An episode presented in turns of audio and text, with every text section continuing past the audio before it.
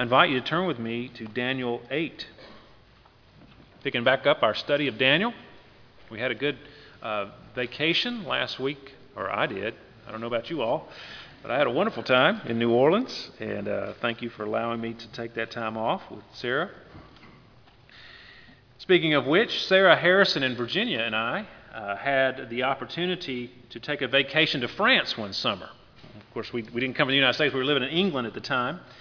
And uh, we have missionary friends there in Marseille, and they were home in the United States, and they were allowing us to use their apartment and their car while they were away.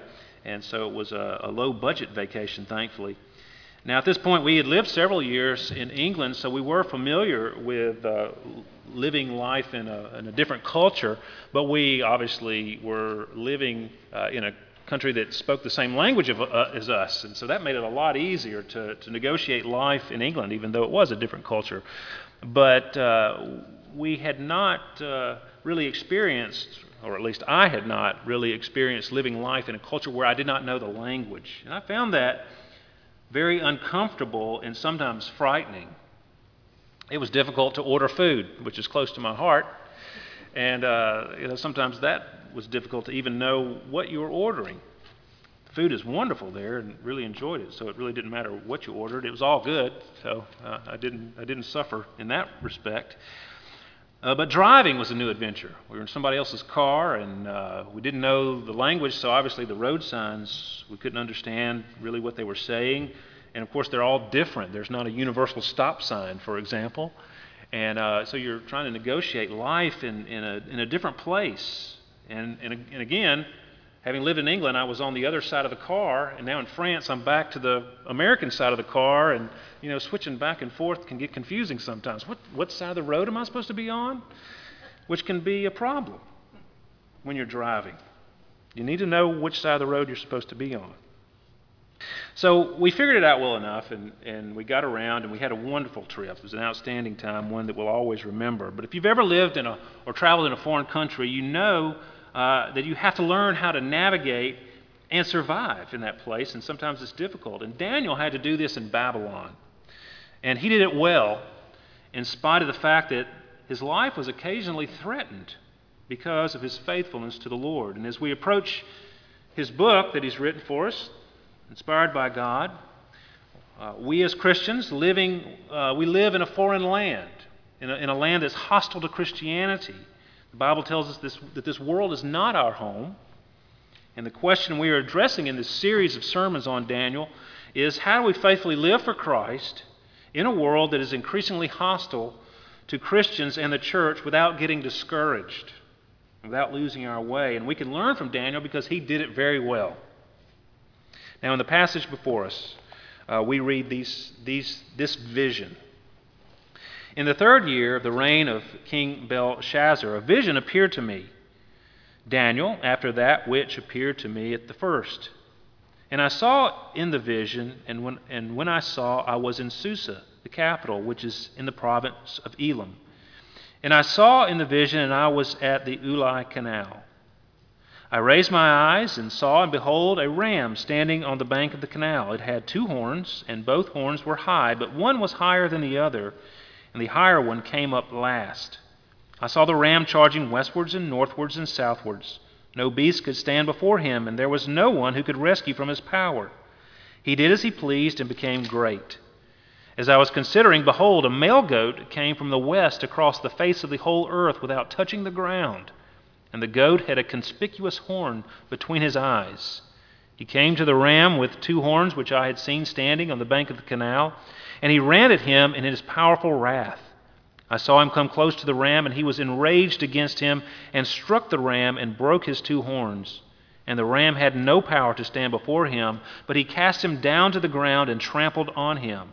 And there was no one who could rescue the ram from his power.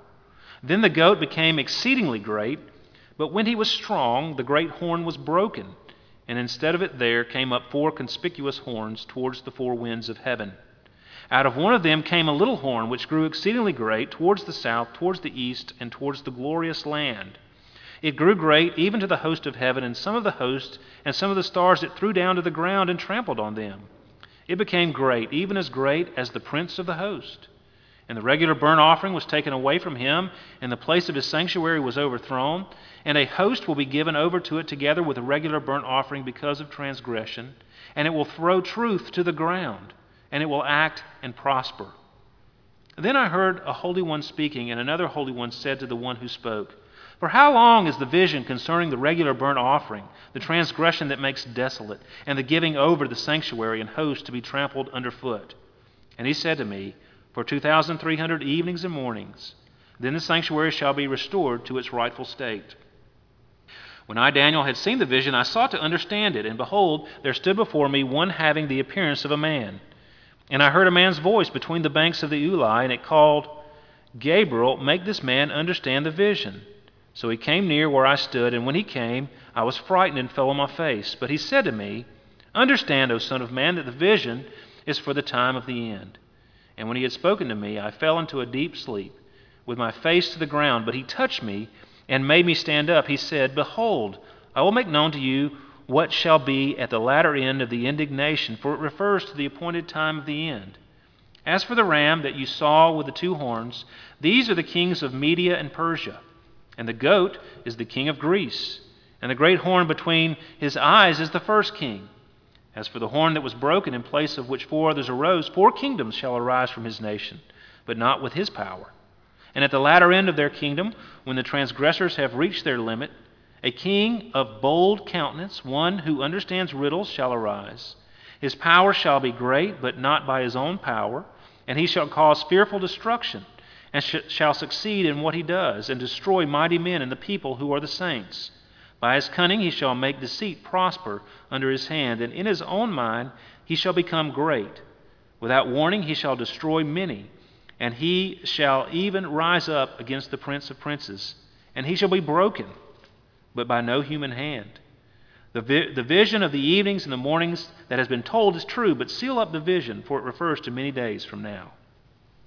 And I, Daniel, was overcome and lay sick for some days. Then I rose and went about the king's business. But I was appalled by the vision and did not understand it. May God bless the reading and hearing of his word to us this morning.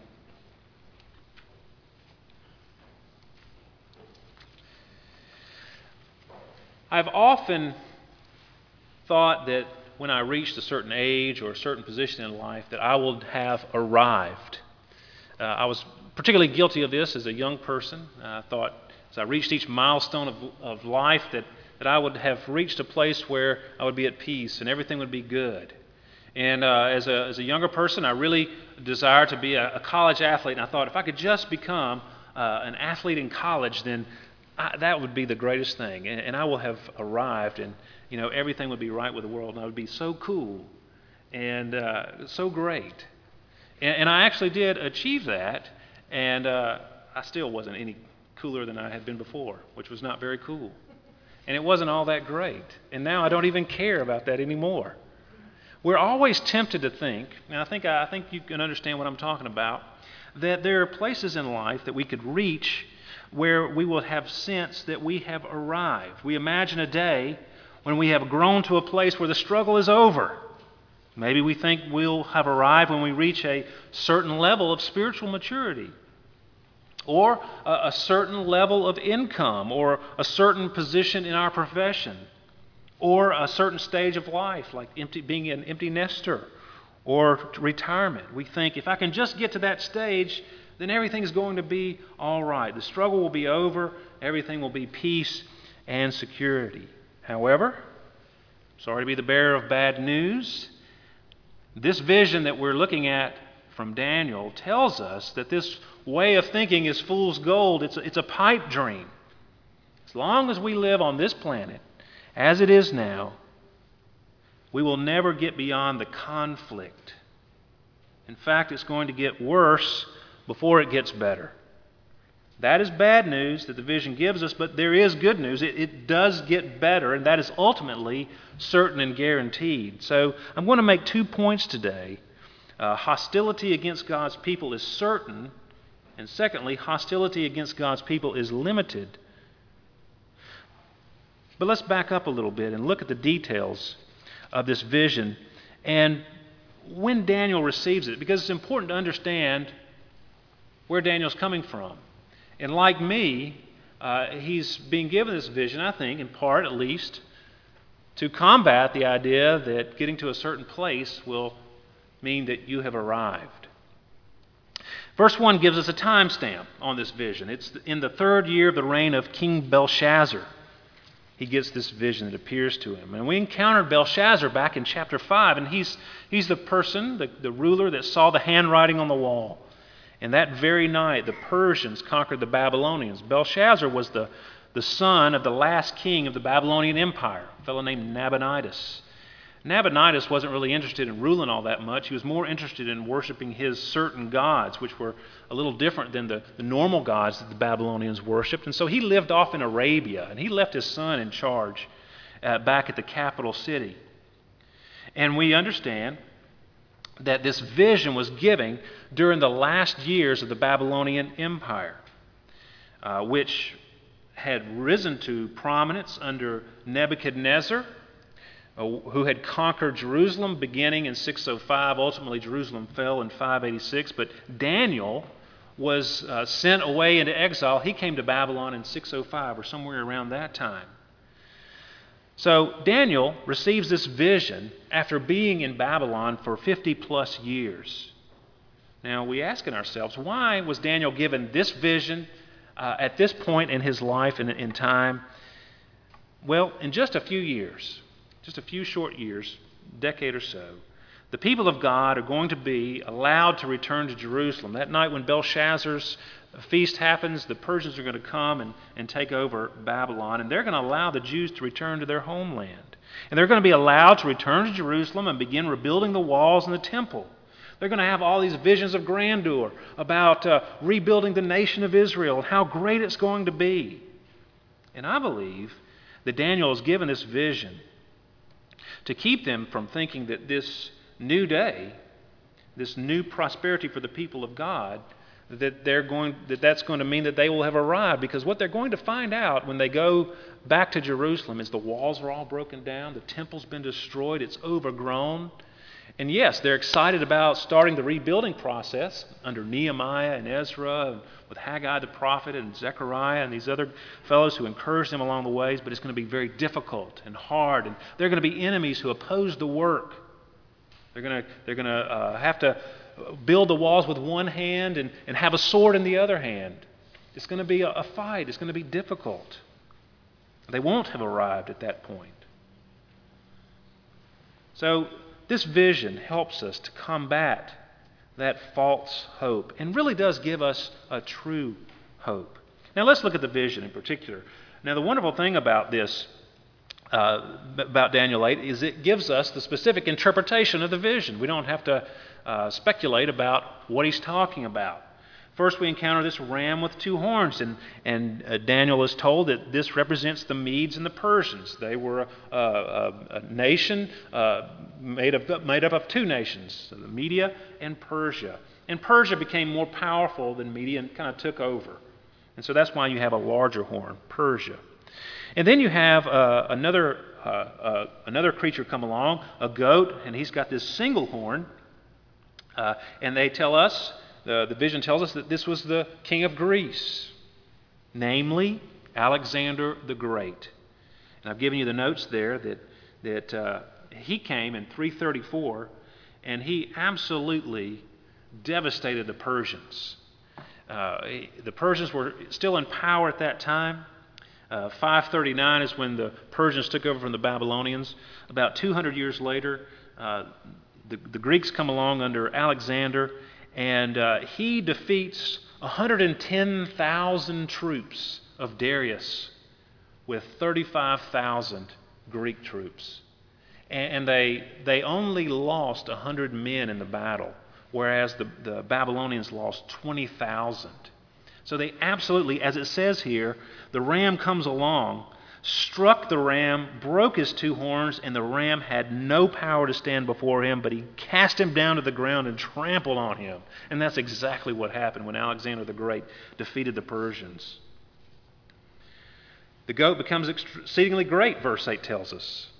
But when he was strong, the great horn was broken. And if you know anything about Alexander the Great, you'll know that by the time he was 26 years old, he had conquered the known world. 26 years old. He was the, the supreme ruler on earth. But then by the time he was 33, he was dead. Verse 8 tells us The goat became extremely great, but when he was strong, the great horn was broken. Alexander the Great died. And his kingdom was divided amongst four of his generals. And we see that there, the four horns that spring up from uh, the one horn. Alexander's powerful gener- generals uh, murdered his two sons and they took over. Two, uh, two groups that came out of that, they divided it into areas. One was uh, the area of Syria, which was under the Seleucid dynasty, and that's going to come into play in a moment. Another notable one was the Ptolemies. They ruled the area around Egypt. Cleopatra was the last pharaoh of Egypt, and she was uh, of the Ptolemy dynasty. The Seleucids, though, uh, this is where the little horn comes from, and his name is Antiochus IV Epiphanes. And he comes to power in 175 BC. Now, he is not a very important figure in world history. If you took Western Civ or world history in, in school, you probably didn't spend a lot of time or any time at all on Antiochus Epiphanes. He wasn't a major player on the world scene, but we're, we're getting a vision that pertains to the people of God. And to the people of God, Antiochus Epiphanes was a very notorious and important person. And that brings me to my first point. Hostility against God's people is certain. Don't be surprised, rather, be vigilant. We have an enemy out there. Antiochus IV Epiphany, Epiphanes was important to note in this vision because he had a demonic hatred for the people of God. His official title is Antiochus IV. Epiphanes was a blasphemous title he gave to himself later in his reign. His, his, he gave himself the name Theos Antiochus Epiphanes, which meant Antiochus the illustrious God, or Antiochus God manifest. You know, if you have an epiphany, something is manifest to you, you realize it or understand it, or it's illustrated for you. And that's what he was saying. I am God illustrated. He didn't think much of himself, did he? He was very arrogant. Uh, some people called him, instead of Antiochus Epiphanes, they called him Antiochus Epimanes, which meant the madman. He was crazy and lusted for power. And he sought to expand his dominion to include Palestine. He was over Syria and the neighboring area, and he wanted to pull Palestine into it. The Ptolemies in Egypt didn't like that because he was getting a little too close, a little too powerful, because Israel is right there between Syria and Egypt.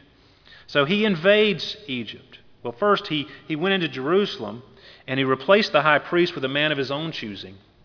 So, first of all, he's assuming power he didn't have. He then invaded Egypt, and, and as he's invading Egypt, a rumor of his death circulated among the Jews. And they were rejoicing that this guy was gone.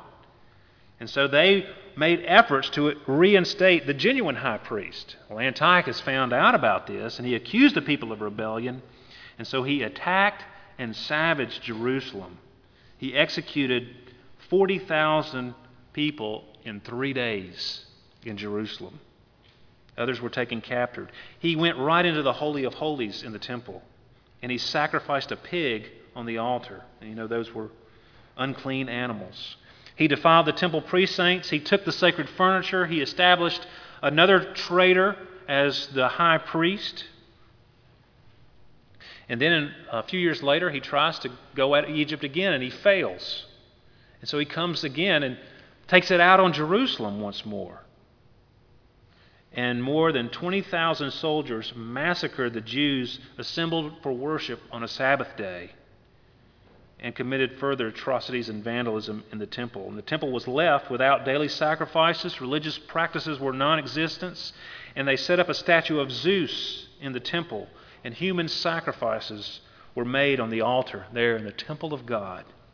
Circumcision was forbidden, Unclean meat was mandatory fare for the people, and the Sabbath and other feast days were profaned. And that's who we're talking about here. a real antichrist, someone who was against God's people. Daniel gets a view of history that tells him more conflict is coming for the people of God, and that conflict will continue and will even escalate. And he's witnessed a lot himself with the, with the sacking of Jerusalem by the Babylonians.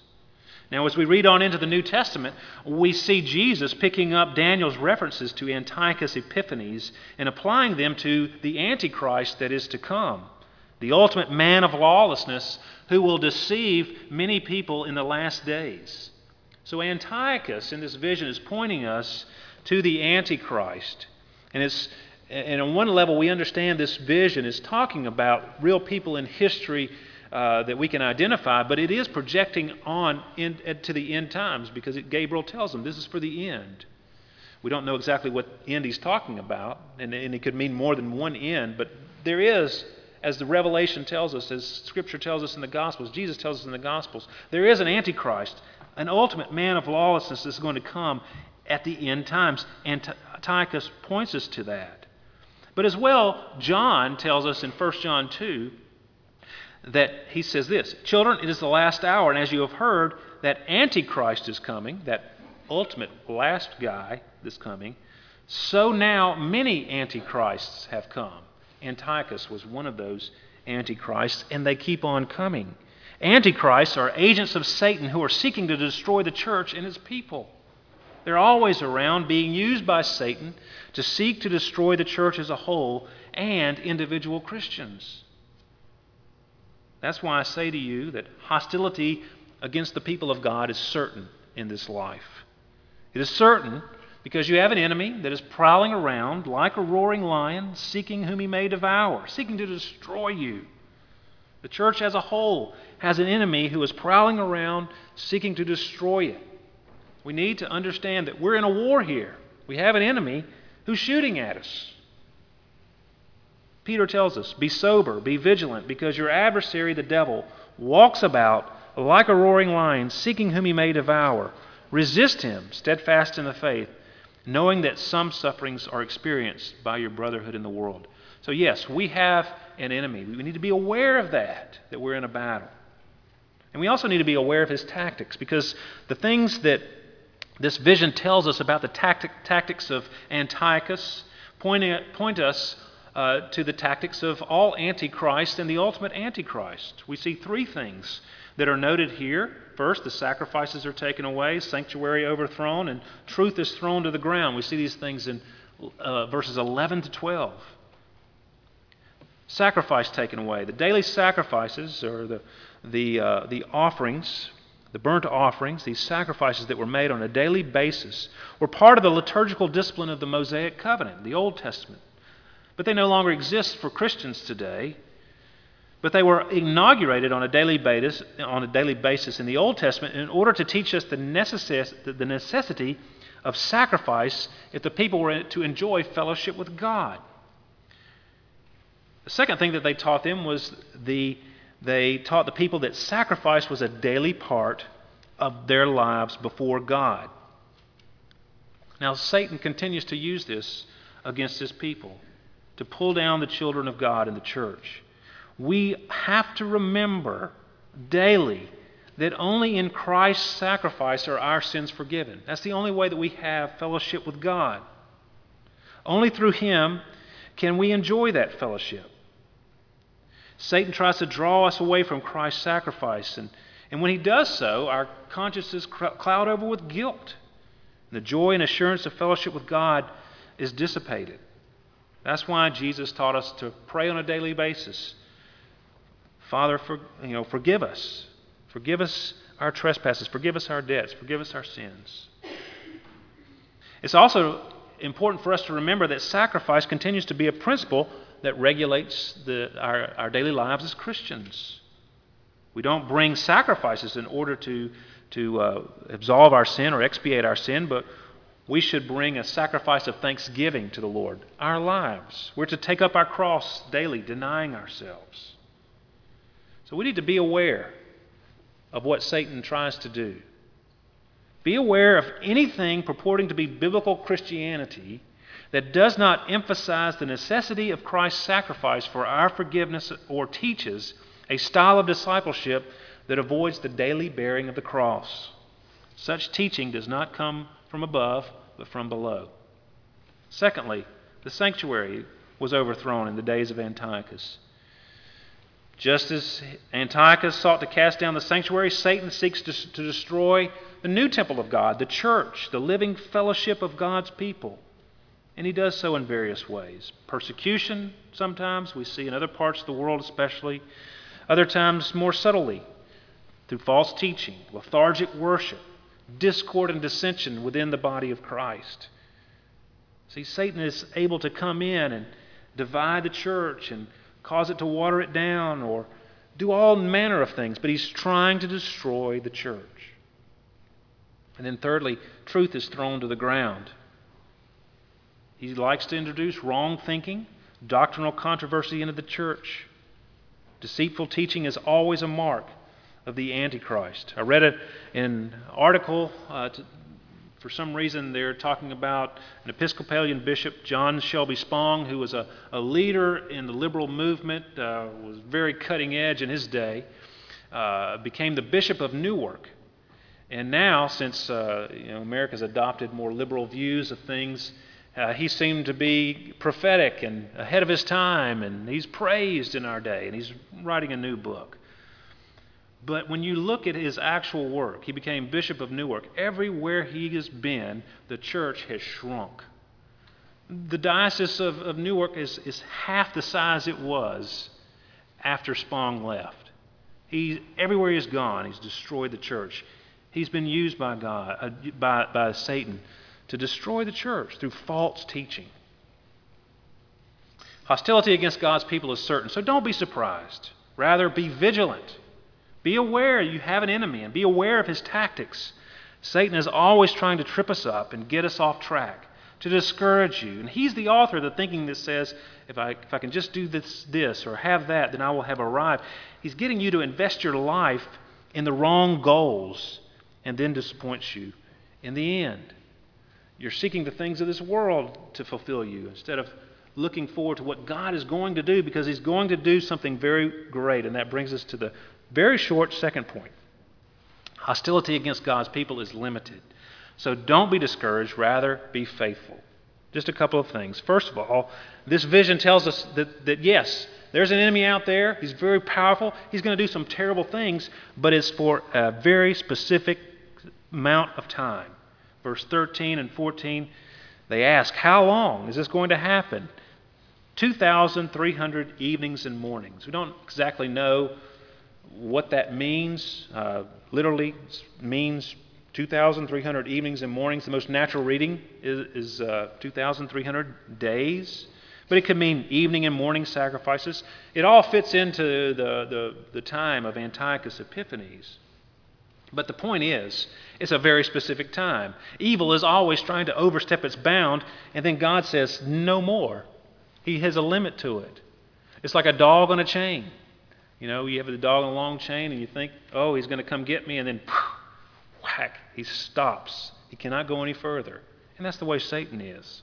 He can wreak destruction within his boundaries that God has given him, but no further. And that's the same as being said here in this vision. Secondly, there's a specific day when God will make everything right. Not only does it tell us that there's 2,300 evenings and mornings for this for this persecution to go on. But it, it goes on in verse 13, 14 and says, Then the sanctuary shall be restored to its rightful state. All those things are going to be stopped, but once that's over, everything is going to be made right. Everything is going to be set back to the way it is going to be. And that points us to that ultimate day when Christ returns in the new heavens and new earth, and sin is no more, and death is no more, and everything is made right. That's where we set our hope, not on arriving at some point in this life, but our hope is in that day. That's what we're living for. That's what we're looking forward to. Because anything that we get in the intermediate may be a blessing from God, but it is not ultimately fulfilling. And it is, it is not in a state where everything is made right. That's what we're looking forward to. Don't get your eyes off that ultimate goal. And see, there is a specific day set for judgment for those who resist God and oppress his people. That's an encouragement to us. The enemies seem to be very, very strong. We, we're very discouraged as we look around at the state of our country and the state of the world and we think the bad guys are winning. But it's not going to be that way forever. Remember Alexander? He had conquered the world by the time he was 26, but at 33, he dies.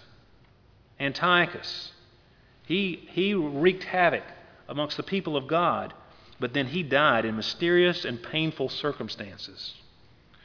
God will not allow evil to go unchecked. There will be a day of judgment, and a day when God's people uh, are brought into uh, the rightful state, into the new heavens and new earth.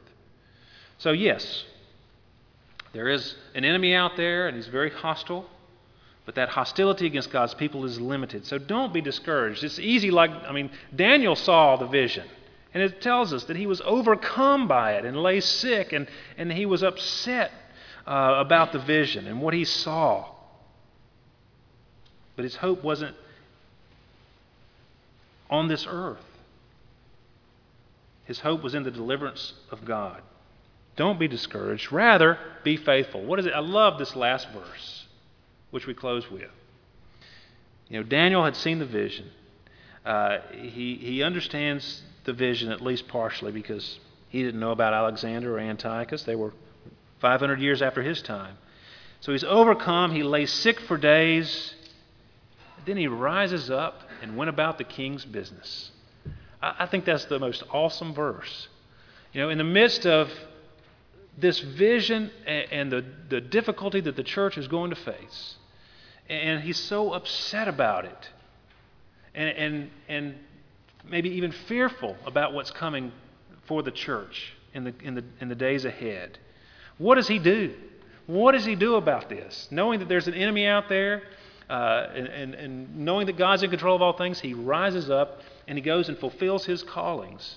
He does what God has, has commanded him to do. And his job was to work in the, in the government. And that's what he did, and he did it faithfully. And as we've looked at in the previous uh, seven chapters, he did it faithfully. Serving first his Lord, and then fulfilling his callings in this life and having an impact where he was. He wasn't in Jerusalem, he wasn't amongst God's people, but he was having an impact where he was, living faithfully for the Lord. He saw this stuff, and so he got up and did what he was supposed to be doing. And that's true of us. Be faithful in what God has called you to do. Whatever he's called you to do, yes, be aware you've got an enemy, but know the end is coming soon. In the meantime, do what God has called you to do. May the Lord give us grace and strength to do so. Let's pray together.